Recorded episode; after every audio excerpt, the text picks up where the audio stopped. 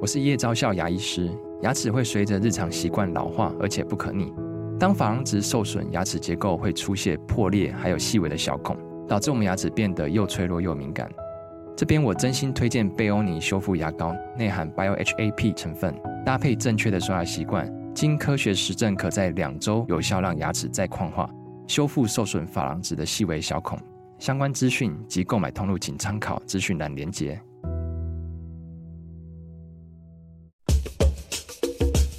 你要泡什么？要泡茶、泡咖啡，可不要泡沫经济；要泡泡糖、泡泡澡，可不要梦想成泡影；要泡菜、泡饭、泡妞、泡书本，就不要政治人物跟咱们穷泡蘑菇。不管泡什么，张大春和你一起泡新闻。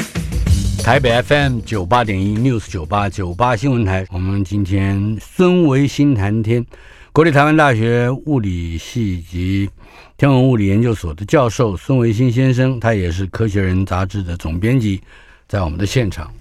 维新啊，哎，大春兄好，我们各位听众朋友大家好。我们今天第一条呃天文消息，嗯脱离了地面上的蓝白拖。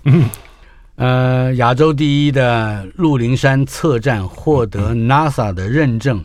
呃协助大气监测校准，啊，这这是是全球的第几个全球的第三个，亚洲的第一个是大气的监测、啊大气。监测？对，不过我觉得这都是大家互相帮忙。它严格说起来，当然不是天文方面的领域，因因为它是个大气监测。可是呢，大春兄，我又回头想起当年啊，我们有几个人从国外回来了以后，其中有一位老师蔡文祥老师呢，他的专长就是在天文台的台址探勘。嗯，找了半天，把台湾这些山区都找出来了以后，终于决定在鹿林鹿山。林山，在鹿林山很辛苦，因为你没有道路直接到，嗯，所以都得它要在最后嘉义跟南投的之交间界，嗯，对，它上面的两个主要的天文台呢，刚好一个在嘉义，一个在南投， 嗯，就从那林线旁边的两边啊，所以我们通常是在在嘉义吃饭睡觉，然后到了南投做观测啊。嗯，你走只要十步就过了那个县界了，然后那个门牌也很好玩，一个是南投县，一个是嘉义县，嗯，还好我们没有让人家寄快递啊什么的哈、 反正 anyway，那个很有意思的是，当时呢，蔡文阳老蔡文祥老师主要负责这个计划，但我们那时候也都在帮忙。我还是中大天文所的所长嘛，嗯那时候就很努力的，我们就找钱啊，做这个做那个的啊。但是你知道，当那个天文台完工了以后，山上是没有电的，嗯没有电就很麻烦，你得得用发电机。嗯哼，那发电机常常哎，跟学生晚上忘弄了望远镜，小望远镜观测到了半夜啊，你旁边听得到那个发电机的轰隆轰隆的声音吗？瞬间停了，周遭就陷入一片安静跟黑暗，因为连灯都没有了。嗯，什么原因呢？发电机没油了， 哦，忘了加油的结果就是这样子啊。后来我们去找了台电，你知道，当时我在中央大学，我们技术人员有个很有趣的想法，台电有个木林专案。嗯那个木林专案呢，是在你全台湾的主要电力馈线左右旁边五公里之内嗯，提出了拉电的要求，它都会免费帮你拉。哦，这个叫木林专案。我们同学呢真的很天才，就把玉山跟阿里山区的地形图拿出来一看，阿里山的这个电力馈线跟鹿林山的确直线距离小于五公里，嗯山区呢不知道缺了拐弯，不知道弯了多少条路啊，但嗯，台电竟然二话不说就答应了，也就答应了，所以我一直很佩服台电跟中华电信过去帮了我们很多教育上的忙。嗯它的从路，而且国家公园里面是不能竖电线杆的，它就得在那个小路旁边嗯，左右挖了管沟。既然挖了管沟，你有电了，你就顺便把弱电，弱电就是网路也放上去，嗯也把水管也放上去，是，所以水电、弱电都有了。哎，连玉山呃警察小队都说：“哎，孙老师啊，你你们有电了，嗯来造福群众，对对，拉拉一条线过来，拉一条线过来。然后呢，其他学校像清大的做天文观测的，成大的做大气观测的，还有这个中央本身的大气监测的，都上来了。嗯，所以我觉得这就是从那个有电以后开始的结果你还没讲到正题呢。啊！对对对对对，环境部指出，今天获得 NASA 认证之后，鹿林山站嗯，怎么么样了？呃，它就变成了呃全世界嗯三个中间的一个啊，能够监测大气的气溶胶的光学厚度。气溶胶我们好像最近才刚刚说过，对叫做 aeronet ，aerosol。 aerosol，叫 aerosol。那个 aerosol 本身，大家记得记得上一回不？我们刚说嗯《科学人》杂志，几个年轻人要把太阳光弄弱，它的反射方出式去，嗯对，就是在平流层那篇文章，我记得平流层上的赌盘嗯他们希望在上面博弈赌一把，把大量的二氧化硫粒子，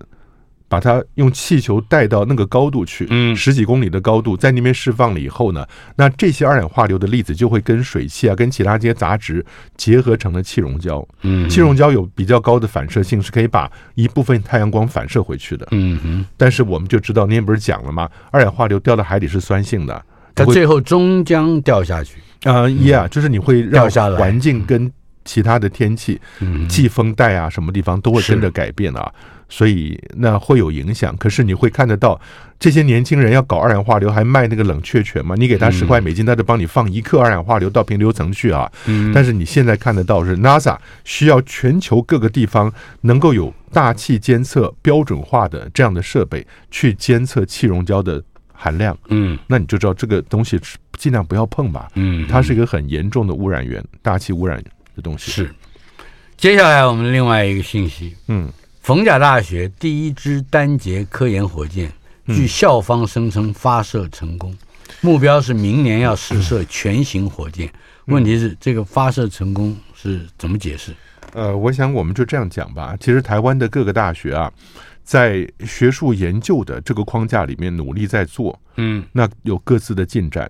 有成功大学的，有淡江大学的，有逢甲大学的，是还有最早是。交通大学现在变嗯交大嗯阳阳明交大了嘛？那交大那个地方当然是我们现在的太空中心主任吴宗信主任开始的，那最早的 ARC 的一个火箭中心呢、啊那到最近这些年呢，各个大学都加入了这一个呃研究的领域，我觉得很好，就老师能带着学生做发射是很好。但是，大川兄，我必须要说啊，这个行业你就必须要重新发明轮子，我们叫嗯 reinventing the wheel。别人已经发明了轮子了，嗯但别人不会跟你讲轮子怎么做的，嗯，所以你还是要重新发明轮子，也就自己是要嗯踹一遍。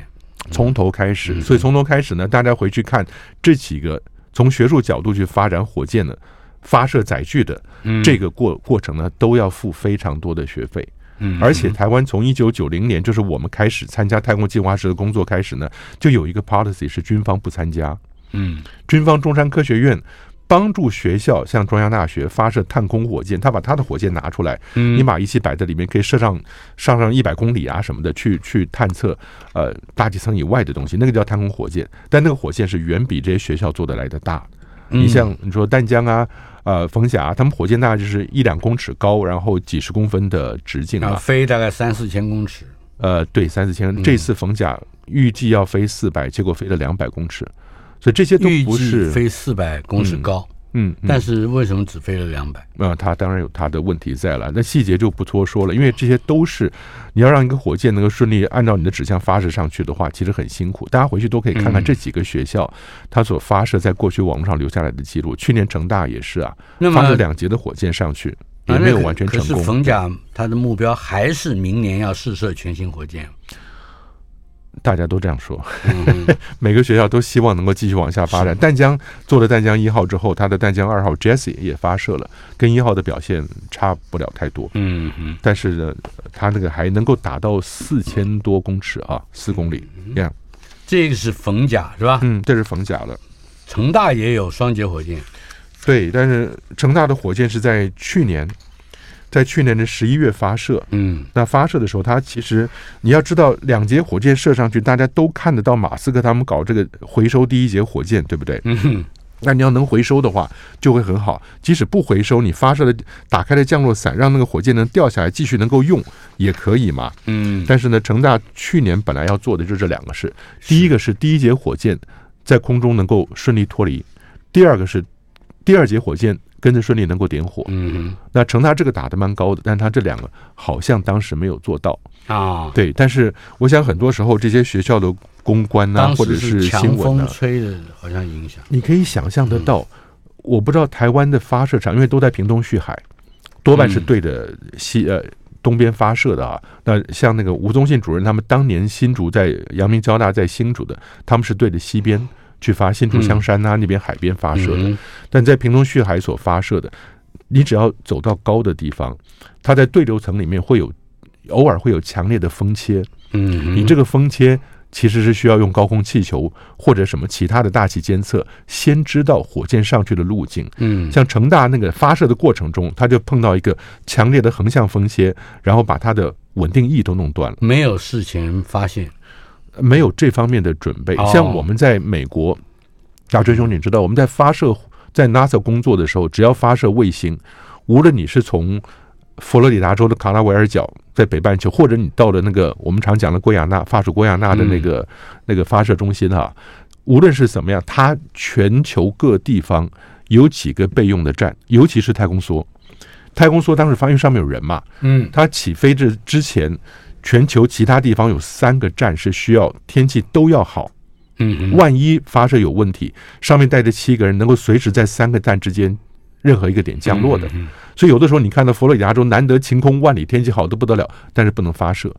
是因为那些紧急备用站嗯天气不好。啊哈，呀、所以是这些都所是以需要备用学的。站也都会列入到能不能发射的这个考虑 Of 之 course，、嗯要不然它 备用站的存在不存在，如果没有意义的话就不行了。还有就是中央大学跟红海立方卫星珍珠号发射成功，嗯，这也是一个之前的消息是吧？对他们这个就不是做发射，刚刚我们讲的是自己要搞火箭，那现在呢是做小卫星。中央大学也是长期累积了很多经验，当然也交了很多学费。那现在这个跟红海携手的立方卫星叫珍珠号，嗯它其实是两个叫 Pearl One C 跟 Pearl One H，那 C 就是中央嗯 Central，那 H 呢？红海是红海 对，所以这两个呢是可以做我们这样低轨道的宽频通讯实验，同时也做太空环境探测。你知道宽频通讯实验红海喜欢嘛？然后太空科学探测研究呢，中央大学的专长，所以我觉得它能够这样子顺利发射这个小卫星啊，嗯然后飞过头顶，是已经可以开始做接收讯号了这。是两天以前。 Yeah yeah 很好 OK，接下来 VR 装置首度上太空，哎这是另外一个这个是大消息，对对对对对嗯因，为对我们来说，宏达电是品牌，哎，宏达电很早，我那个时候在博物馆的时候，好些年之前呢，他们就曾经带过他们那个 Vive。嗯那个呃 VR 的那个头盔对过来。刚开始 VR 不是还红了一阵子嘛？嗯我们也做过，当时那个宏达电这个 Vive 其实很红的，全世界各个地方都有的。但是后来就因为 VR 就变得比较弱了，但现在是把 VR 装置拿到太空站上面去。嗯大春兄，你知道为什么太空人在上面还要带 VR 装置呢？嗯是因为他在太空站上的生活跟外界隔绝，嗯，刺激性有限怕，highly 他 stress。精神上出问题， 对对对，高度有压力会造成心理健康出状况，所以呢，人都已经到了宇宙 了，还要再去拓展自己的视野吗，我就不是你人看到到了，窗子外头不就是吗？可是窗子外面非常 boring 啊，极端无聊的这也太难伺候了吧，环境啊，你知道大春兄这是为什么啊？我们自己在做到到青藏高原上不是去弄天文台吗？最早的时候，我们在拉萨下了飞机，坐越野车要走三天才能到最西边的阿里。嗯这三天你望下去就是平沙无垠的这个大环境嗯嘛，对不对？我还觉得很 boring。然后你偶尔到一个小镇能够吃碗番茄蛋花汤面就不错了。嗯那另外去跟着船去南极探险的人，他们到了岸边上上来一岸以后呢，嗯要走到他们里面的研究站，要坐雪地车二十二天。嗯我说那吃住在哪里？他说废话，都在车上。嗯然后那个雪地看出去的景色，你觉得跟青藏高原比起来，哪个比较 boring？嗯那雪地啊，完全没有变化啊、青藏高原至少你会看得到黄羊，看得到野驴子，看得到藏羚羊嘛。但你看这个到太空以后呢，你看出去满天星斗是更 boring 的。嗯嗯，那尤其所以要让他用这个 Vive，宏达电制作的 Vive，嗯，这宏达电在全世界这么多我们讲 VR 设备的竞争底下、h 嗯 t c 的 Vive Focus 的 Three，那就送上了国际太空站，嗯来做这些呃心理上的调试作用。让他看到什么呢？呃，就是这我就没影像问，是 什么？我就没你可以想象大众说你喜欢看什么，他就播什么给你看。你这讲话的时候那个腔调好像有点怪，哎，没什么， 我不知道。你他做了错误的假设。不，我是觉得，其实你是把家人的或者是什么的家庭的环境带上去，你会觉得你 重新那回到也家哎蛮里。 boring 的。我以为那是亲情的发挥啊，怎么又变 boring 了呢？嗯，前一次爆炸首场史上最大火箭 SpaceX 怎么样？那、又要再试 射了。我们光讲这个不知道讲了多少次哈。对在上一次，我们说马斯克是全世界最能够忽悠他的同仁的那个领导者，他竟然让大家相信顺利升空马上爆炸是一个极端的成功。嗯，嗯那后来我们这不是说了嘛？他说只要他能够，呃，他的专业术语叫 clear the tower，tower 就是发射塔台、嗯， c l e a r 就是你能够呃顺利从塔台上离开是， ，clear the tower 你就算成功了。嗯，那大家都真相信飞上去以后已经成功啦，几分钟爆炸那是另外一回事四了。分钟，对，没有想到他那个发射台整个被他喷出来的火焰给毁掉了，嗯哼，所以他的东西是底下那些碎片喷到几公里之外，顺便打坏了三十三个引擎里面的六七个，所以他才会四分钟就爆炸。所以 clear the tower 说的很对， 完全 clear 掉，对对对， 应该叫 demolish，嗯哼，毁毁掉了这个毁掉了这个 tower 啊。嗯但是我们讲说，要下一次，哎，今天几号了？十一月十四日十嘛，四号，三天之后，嗯，大家屏气凝神，帮马斯克把手指 cross，keep the finger crossed，希嗯望他能够好运。为什么？因为星舰如果能够发射成功，是有史以来最大的火箭，嗯，还超过了当年阿波罗任务的龙神五龙号。神，嗯对对对好的，这个是我们要再注意三天，对不对？ ，Yeah，哎，十七号就是礼拜六了，嗯是不是？嗯。哎，礼拜六还是礼拜五？怎么样？你要冬令进补吗？嗯，没有，我在我在计算，我抬头看日嗯天的日子 啊，哎，礼拜五 哈，太空人马丁利哦过世了，嗯，这是阿波罗十三号的救援工程，哎，对对对，大真兄，我想我们大伙儿不都看那个阿波罗十三号的电影吗？，对，我常常上课讲到美国的六个阿波罗任务，嗯，那登月是六个，其实有七个，从十一号到十七号是七个任务嘛。十一号登陆了阿姆斯壮，十二号登陆了，十三号去拍电影了，就 没登陆啊。嗯就这件事情，那大家如果看过阿波罗十三号，我真的建议我们的听众朋友有时间找回来看那个电影，还蛮感人。除了看 Tom Hanks 的演技之外呢，嗯它里面的情节都是真真实不换的啊。嗯当时我看完那个电影啊，还不相信，回到家里查那个《太空百科全书》啊，啊，因为它起飞了以后没有多久。大家要休息的时候呢，会先做一个动作叫 shake the oxygen tank 氧气舱，它去摇一摇、动一动它，因为的太空温度很冷，不希望它结冰太厉害嘛。一晃的结果瞬间爆炸，嗯所以他的那个服务舱就已经爆炸了。那三个人就得跑到登月小艇里面去。你觉得那觉得出问题就掉头回来吗？掉头不了，因为它的能量就是朝那个方向直接去的。那你要怎么样才能够回来？因为你没有足够能量当地掉头，嗯就得要绕过月球，利用月球的重力场加速，抛回来，把它抛回来。嗯，哎，我觉得这多难过啊！因为你已经降落不到月球了，还让你去。嗯亲眼看你落不下去的地方，回去一查，果然他真的是要绕过月球才能有足够的能量把他们送回来。电影里面最动人的一个知识点是 Tom Hanks 用三角函数，啊，我记得是用一个直 尺跟还是哎，是吧？类似因为电脑不行了，呃没有办法非常用简便的观察工具，啊算出来它要用多少电，啊！并且要航行多久。对，可是大川兄，如果你今天再回头看这件事件，你会说一定冥冥中有诸神保护。嗯为什么？就因为这个刚刚去世的太空人马丁利啊，他原来是阿波罗十三号里面的任务成员，嗯哼但是呢，在出发之前七十二小时被刷掉了。啊，因为他在那之前在做健康检查的时候，发现他暴露于他的朋友得到了德国麻疹。我们讲 German measles，传染性很厉害的德国麻疹，嗯暴露在他的朋友环境里面，有人得了德国麻疹，嗯哼，所以他为了不要不要有危险，所以他就被从被刷三个人里面刷掉了。所以你会知道，临时在后头等着的人还蛮蛮嗯蛮备用的蛮多的哈、所以补上去一个人，那结果最大的好处是什么？他对整个阿波罗十三号一清二楚，嗯，一出了问题，它他在是地下就可以提供讯对息。，他是第一个。电影里面还演得很夸张，你知道吗？嗯他很难过，回到家里看到看完发射升空了，在那边强忍强忍痛苦，然后欢笑着送他们三个人嗯呃上了天以后呢，他回到家里头已经很沮丧了。电视打开了也不看，然后、呃、喝瓶啤酒就准备去睡觉。睡觉的时候顺便要就把一关一关的时候，刚好出来阿波罗十三号出状况，嗯结果他把电视关了，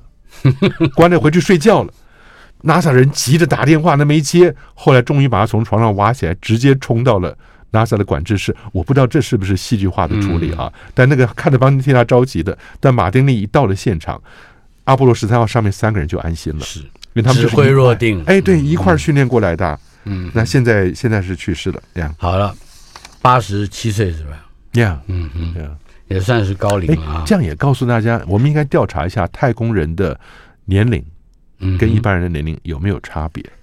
现在的太空人，还是以前的太空人，还是未来长的期太累空积，人？我们没有太空，我 们真的到太空去的时间也不过才不过四五十年了，对啊很多累积的不一样。上次我们不是讲过那两个凯利兄弟所以吗？现在调查没用啊。啊，不，累积起来，Scott Kelly 跟那个 Mark Kelly 嘛，嗯他们下来以后，一个上圈一年以后，这个同卵双生的双胞胎、嗯哼，基因上竟然出现了百分之七的差别。嗯哼，别的学生就问我说：“老师，那这是什么意义？”我说：“我完全不知道。五十年、一百年，你累积足够的 data 以后，你会知道是。这基因的差如别。果两个人之间，而且是双胞胎之间，是差了百分之七的基因，嗯，我们跟黑猩猩不是只差只差百分之四吗？一点四，一点四，一点四，我们九十八点六是一样的。嗯，那说两个人之间的差距远大于人跟黑猩猩 的那是不是？ 哎呦，吓死人了！谁要当黑猩猩？ 不是应该应该是说你到了这个走太空一趟就成了猴子了。 好，呃，我们还有一个题目，我们先把题目说一说。好好，土星招牌行星环即将消失，嗯这是我们要研究一下。嗯，消土星环如果消失的话，会出现什么情况？你有十秒钟的时间告诉我，告诉我一个简略的答案。没有消失，只是看不见，它还是在那儿。所以那是个假新闻，是个谣言啊！你不是你讲清楚一点哎，是真的真新闻。哦，就等一下我慢慢慢慢解释，好吧？台北 FM 九八点一 News 九八九八新闻台，今天进行的单元孙维新谈天。呃，维新兄在我们的现场，刚才说了一个题目，说土星招牌啊，嗯行星环快要消失了，可是并不是消失，是你看不见了。哎，对对对，大真兄，这个光这个新闻里面，虽然看起来简单的几个字，可是它有好多知识点呢。嗯第一个，大家觉得太阳系里最漂亮的行星是哪一个呢？土当然星是土星嘛，嗯那就是我们梦寐以求的的的天体啊。没有，它比所有的其他的行星都没有那么 boring。哎 呀，它多了一个环，嗯，那个环好漂亮。当然，你说那个那个土星本身，你像木星、土星都是两个比较大的，木星直径十四万公里，土星稍微小一点。但土星那个环两边可以拉到二十七万五千公里。嗯，但有趣的那个环虽然那么宽，二十几万公里呢，它薄的地方甚至只有就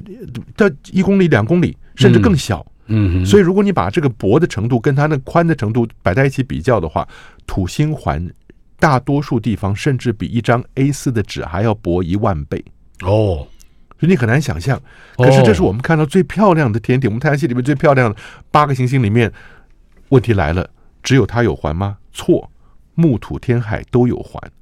只有土星环最明显，嗯木星环、天王星环、海王星环都已经拍那到么了。嗯其他的这些有环的行星，它们的环也比较薄了，更薄了，呃，更薄更细，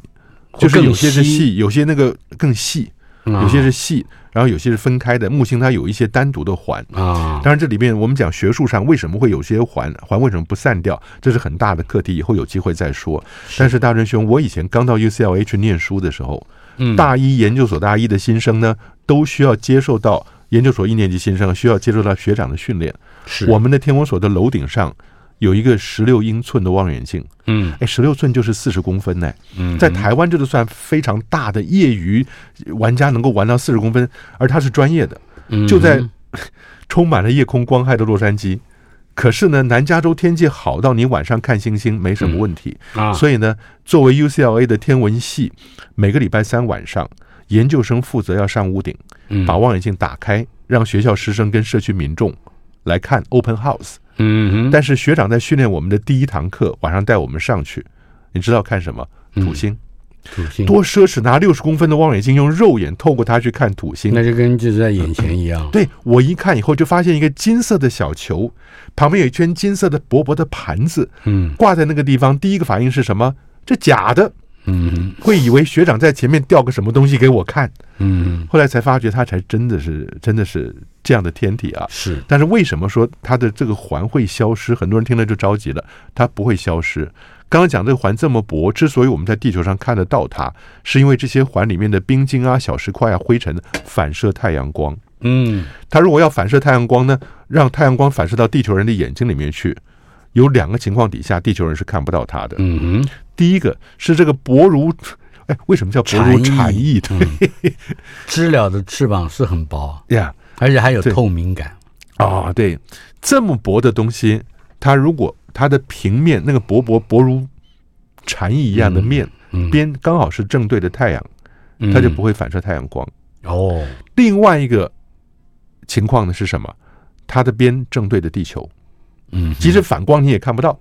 是，所以这两种情况底下呢，地球上的人看不到土星环。嗯，嗯但大真兄，你觉得这样写土星环消失合理吗？嗯这就是新闻了，啊不不，新闻的不能写法用消失，嗯因为过去十几二十年，两岸的天文学家因为嗯都是用的是中文名词嘛，是，所以到后来一九九六年开始的，就成定期会聚会，把英文新的天文学名词跟旧的名词啊，全部做一个翻译，是至少两岸用的翻译是要一样的。当时沈君山校长带队去参加，第一届就在黄山，嗯，九六年在黄山，沈君山校长多聪明，我真的觉得这个才子就是才子。他发明一个说法，不叫说两岸的天文学名词搞统一，嗯而是两岸天文名词想办法让它一致化，所嗯以 名字叫一致化啊。那在那里面呢，经过了讨论，土星环消失这个翻译不合适，好因为，它并没有真的散掉不英见了文。是用什么？原来呃，他后来我们中文把它翻成逆宗，啊，逆逆是隐匿的隐，匿它的踪藏迹。匿的哎，匿，大真说这多好啊！我们逆英宗因为你看到什么 disappearance 不不存在的或者是什么嗯啊、你看不到，但是呢，中文把它翻成逆宗，我觉得那个翻得很好，它只是藏起来了。你看这就表示它是不是比文言文言文比白话文看起来更准确一点？哎呀，真好，真好。 嗯，逆宗啊啊，哈，所以它还是会出现的。就是大家在呃往后这几个月呢，有机会看土星，赶快看吧，因为在二零二五年会消失一段时间。嗯， Yeah，上一次是二零零九年。哦， Yeah，来，小行星阿布菲 斯，哎，不是那条蛇嘛？那没他其实我我把它翻成冥神，有人翻成冥王，有人翻成冥神，有人是死亡之神啊什么的。他就嗯是二零二九年会掠过地球。对，您记不记得大春？我记得那时候我讲了好几年以前，我们讲了这个小行星会过来，嗯你真的会吓一跳。哦为什么？平常我们说地球旁边擦身而过是几倍的地球到月球的距离嘛？哎，对，可能几十万公里那是两三倍，一百万公里是四五倍。嗯，那这次呢？因为地球到月球是三十八万五千公里，是，这次会以三万两千公里的距离通过地球旁边。那就是地地球和月球之间距离的十分之一。对十分之一。嗯嗯，那天已经讲好了，大春说那天是二零二九年四月十三号，礼拜五。是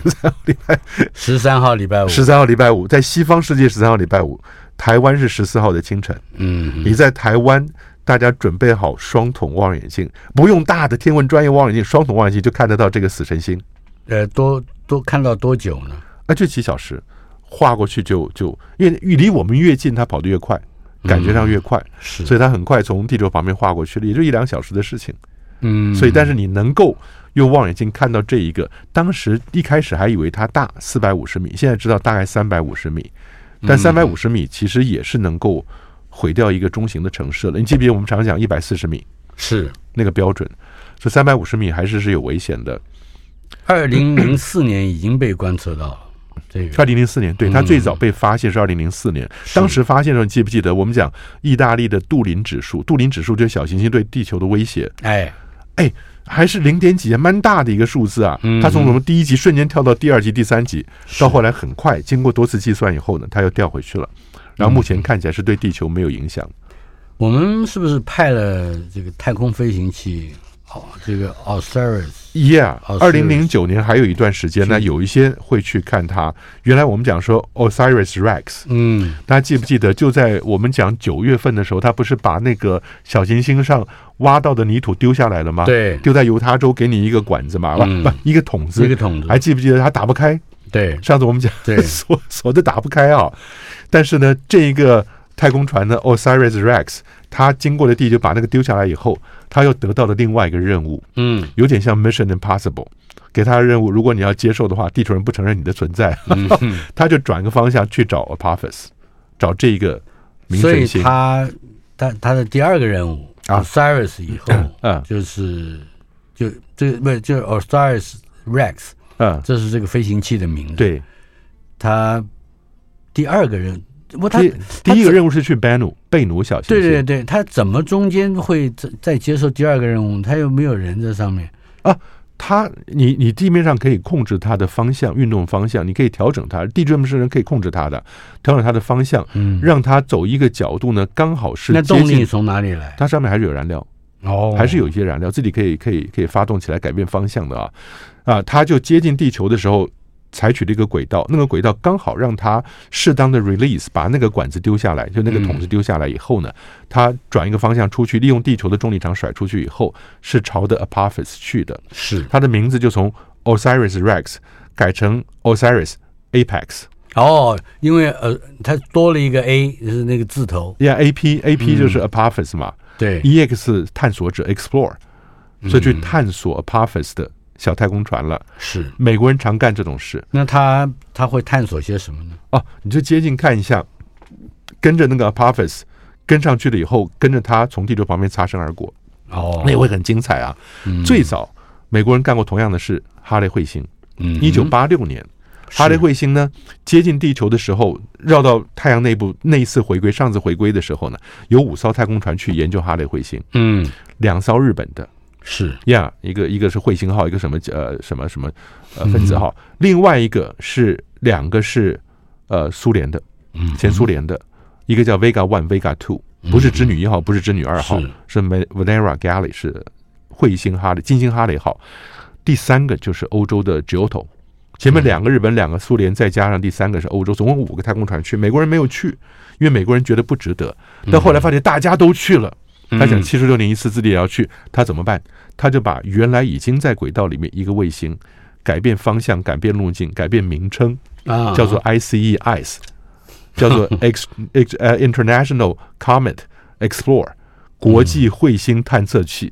改个名字，它就是一颗卫星而已，原来是在轨道原来上是轨道上有它自己的任务的。嗯，那改变了以后呢，叫它你掉它头有去吧。动力吗？哎有啊，就还是有燃料，自己能够发挥动力以后，自己跑去找哈雷彗星，所以美国人也它算跑去找能跟多久呢？他也没有跟多久，因为他本身当时设计的任务就不是不是要去研究哈雷彗星的，是但你至少上面可能有些相机啊、有些光谱仪什么的，可以做点观测吧。但是他那个东西的结果，ICE 的结果一直没有很明显。我们所看到的最明显的是欧洲那个 Giotto 桥头号，这美国人这个做法就叫做用用句歇后语来说，啊、就叫做倒背着手小便，我就是不服你， 来吧，我去，大真兄啊，嗯你这个描述太下里巴人了。 ，NASA 发呃现小行星有卫星嗯，这件事情，要不要说一说？哎，这个倒很好玩。嗯，也就是说呢，我们前一阵子露西号 Lucy 嗯发射升空了，前不久。美国 NASA 的露露西号，我们也需要讲，因为现在任务特别多啊。Lucy 也是去小行星的，嗯是但他去小行星的方式是去研究木星轨道上面的两群小行星，啊，一群在木星前面领跑，嗯另外一群在木星后面跟着跑，哼，是，两群都叫特洛伊嗯哼 （Trojans），就是当年你说特洛伊啊嗯是什特么洛这伊些啊。人，嗯对对，特洛伊的。那这两群呢，是刚好跟木星跟太阳形成一个六十度的夹角，嗯，这就是拉格朗日的 L 四跟 L 五了。哦，这我们也不是讲常常讲是 L 一跟 L 二嘛，嗯哼啊一个 L 一是面向太阳可以观测太阳，L 二就是韦伯望远镜嗯可以看那个什么的，对不对？但是 L 四跟 L 五呢，就刚好是在这个地球轨道的前后，嗯木星也有它的 L 四跟 L 五。那这两个地方呢，就已经聚集了两堆小行星。露西要去研究这个，嗯，但是过程中顺便有额外的 bonus，什么 bonus？看到一个小行星了，发现它背后躲着另外一个它的卫星。哦 Yeah 小行星本身的卫星， Yeah，就是这它个很有趣。对对对，小行星绕着木星转，小行星本身又有卫星绕着它转。台北 FM 九八点一 News 九八九八新闻台，孙维新谈天单元，国立台湾大学物理系及天文物理研究所的孙维新教授，也是《科学人》杂志的总编辑，今天在我们的现场。刚才前一个话题，NASA 发现小行星也有卫星，嗯是吧？一个 Dickinson 嗯绕着木星转，D 啊不 Deacon Nash，Dinky ，Yeah，Dinky Nash， Nash，对他们 Dinky Nash，对亲切的称他昵称叫 Dinky，嗯 dinky 就是小小的、微不足道的意思啊。嗯哼，那结果它那个旁边出来一个小卫星，那就是更 dinky 的东西 了。嗯更小的，但我觉得这就是这个露 Lucy 啊，她在设法去测试她的仪器是能不能准确的观察到小行星，高速移动的小行星。啊，因为你接近的时候，它速度快，你速度也快嘛。嗯哼因为它到时候 Lucy 等到它到了那个木星轨道上面去看两群特洛伊小行星的时候，是飞的速度都是飞快的。那这次呢，他拿这一个呃 Dinky Nash 来、来做练习，结果发觉是大成功，因为他可以嗯准确的拍到，不但拍到，竟然发觉原来躲在身后那个小卫星呢又绕出来了啊哈， ，Yeah，所以很很精彩。是那当然，你看这个名字 Dinky Nash，它就是 Lucy 的意思，是 No 伊索比亚那边的语言。哦，因为 Lucy 是当年在伊索比亚附近发现的那个化石嘛，第一个女的，对就是人类第一个人类吧，对，第一个人类化石吧，应该这样嗯讲、Lucy。所以呢，这是为什么你这个太空船的名字叫 Lucy，可不是那个我们小时候看的《我爱露西》啊。 啊，那个是女的是那个人类的始祖，对，人类三暂百，且把它当成是人类的始祖，对对，一九七零年发现的，三百二十万年前人类祖先的遗骸嘛。嗯哼，然后那个时候，他当地的语言呢叫嗯，Lucy 的 Dinky Nash，，对，Lucy 的名字就是 Dinky Nash，然后伊索比亚阿姆哈拉语。它的名字很好，阿姆哈拉语的意思是说、d i n k y Nash 的意思是你是了不起的，嗯哦，所以这个祖先是被他们称赞的啊。是然后呢，他旁边找到了这个卫星，那就更有趣了。不，大专兄，我在讲 Lucy，如果大家真的有兴趣的话，可以上网看一下 Lucy 的轨道。嗯我觉得那个特别精彩，就是我们太阳在中间，地球在旁边，嗯，木星的轨道是个更大的同心圆。对，地球绕一圈是一年，木星绕一圈是十二年，嗯，所以木星叫岁星，因为它跟地支天干地支啊地支是一样的，十二年。那有趣的是，木星前面六十度的地方走的是前面那个 leading 那一群啊，后面六十度走另外一群。是你去看那个图呢，Lucy 好厉害，就从地球出去以后，绕到第一群去，研究完以后呢，竟然绕回来地球以后，然后绕像形成一个八字形，跑到另外一群去了。还是都很准确，对，你会觉得好厉害，怎么先跑这群，后来跑那群？嗯我后来才发现，他只是画给一个静态图给你看，其实他绕的那边看完了第一群以后，回来走到地球这边，又花好几年的时间，他又回去原来的地方，第二群刚好转到原来的地方。哦， 还是原来的地方，对，所以它的轨道就是嗯，重复它同反样的轨正道。只要 follow 的轨道，嗯，它的那一群被它捕捉到的后面的那一群也一样，同样的，那一群自己过来给他看，嘿 嘿所以我只要找一个轨道，先看第一群，等到我再往轨道回来走了，花了几年时间，再回去第二群就到了。是所以，哎我觉得那个轨道设计是很精彩的。嗯，那这个是， Lucy 是这个探测器啊，嗯是在二零二一年发射的，嗯，嗯，会在二零二七年到达这个 Trojan。嗯，戳着小行嗯星，这样好，他会看好几个，总共有它六的年目时标间。啊，目标有好几个小行星。哦呀，，也这当然说我们以前讲过这个东西，其中有好几个是双胞胎，嗯，就有卫星或者是说有有双小行星的情况。所以，他虽然说看几个，其实有些是 double 的。是那我觉得这个。我不知道大学兄，我们从二零零四年到现在合作已经快二十年了，嗯，那你就会发觉几年几年在我们这边简直不是个事儿。虽然不是个事儿，可发生的事情，可是都大家都还记得啊。 Yeah，二零二三年，然后我们说 Lucy 二零二七年嗯对，要有成果回来所以了，我们二零二七年还得说，还得说还得说。 ，Yeah，那时候我们呃，那时候我们别人现生才在开始，我们那时候人生才刚开始，不是吗？ 是创造月球的远古原型星、原型星的残余物。啊 什么叫原型星？原行星就是它还没有形成行星之前的那个天体，叫英文叫做原 proto，p r o t o proto。所以我们常常讲说行星啊，你知道现在行星像地嗯球像长这个样子，但它在还没有真正凝固成为这个地球之前呢，有点要早期叫做 proto planet， OK，就原行星。所以创造这个月球的远古原行星的残余物，可能还留在地球体内没有消 化，这是是个没有没有 digest，这个好对，奇怪啊不能讲消化，讲消化这个简直是太没水准的。这个新闻这样写啊， 但是呢，它有趣的就是讲，最早最早，我们相信有一个天体大大小差不多六千多公里，跟火星是一样大小的，嗯地球是一万二嘛。它原来跟地球走在同一个轨道上面，有点像我们刚刚讲的特洛伊小行星那个概念。但嗯 somehow 呢，在呃我们地球跟这个行星形成之后，四十五亿八千万年前形成之后呢，短短几千万年，它就脱离了它前面的轨道，掉头过来撞上地球，嗯撞了地球，它是直接正面。直球对决的，不是从旁边擦身而过嗯喷出去东西形成月球，而正面直接撞下来以后飞出去的一些碎片呢，后来形成了月球。有人说形成两个，到后来变一个，不管了。嗯，但是它本身大大部分的东西呢，直接撞到地球的地函之内。哦，今你天泥中有我，我泥中有你，但是有趣的是，地球核心还是有很高质量、高密度的东西。嗯，那那时候并没有让它把核心给撞穿了，是，所以它撞进来，现在停留在地函。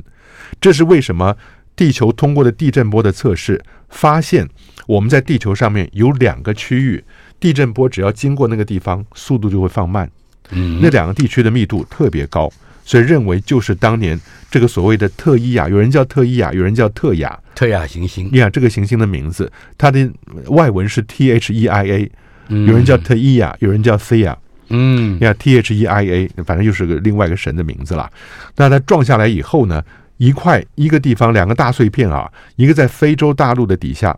哦嗯一个在太平洋底下，那整个的质量占整个地函的部分占了百分之四，嗯所以地震波经过这两个当年这个特雅行星所留下来的残骸，它的密度稍微高，比地函高一点，嗯所以它地震波会变慢。所以我觉得地震波其实蛮厉害的啊，就利用这个方式呢，等于是像 X 光透视地球一样嗯，呀。所以不不就就是就你泥中有我，我泥中没有你，也就是因为这样子啊，能够让地球上的研究团队，加州理工学院的嗯认为说，当年这个撞击还会有残余物，并没有融入地函啊、呀。并没有融进去。对对对，所以还蛮有趣的，深度超过两千公里。我觉得大真兄，这就是天文学家作为嘖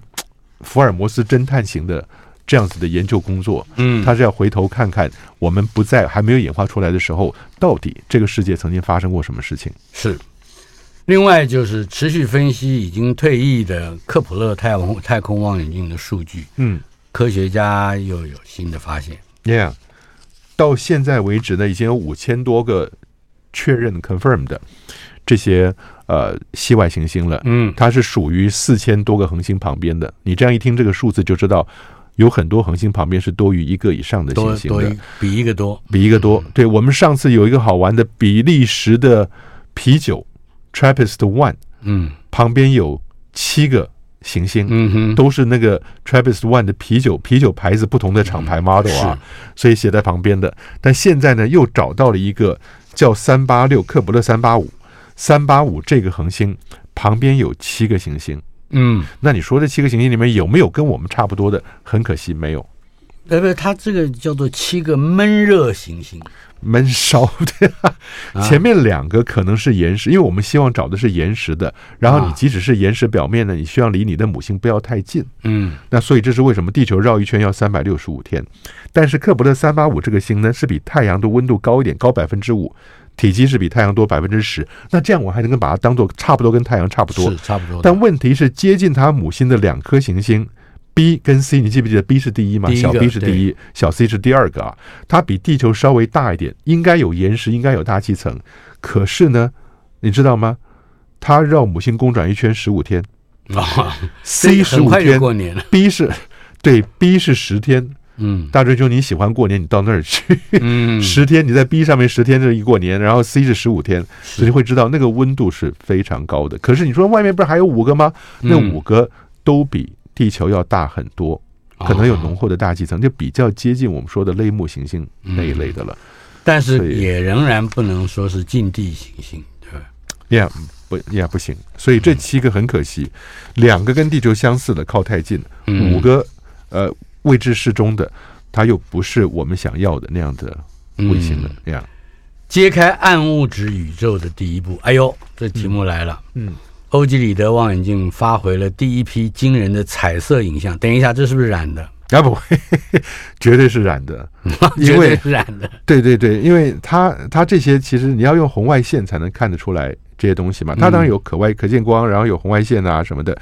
但是欧几里得是一个目标很明确、技术很先进嗯的任务。你说讲这么笼统，我们把它讲得更 specific、更明确一点嗯呢？它是有史以来视野最大、同时解析率最高。嗯，哎，当然是你可以想象这两个，这两个是互相矛盾的对啊、，本来是矛盾的。对对对你要看得视大野大的话，嗯你就就大家都很很远嘛，你照说。对你视野一大，里面东西就多。嗯但你视野大的结果呢，你其实解析率很差的。嗯这是为什么？一个大视野相片，你把它不断放大以后，很快那些格子状就出来了。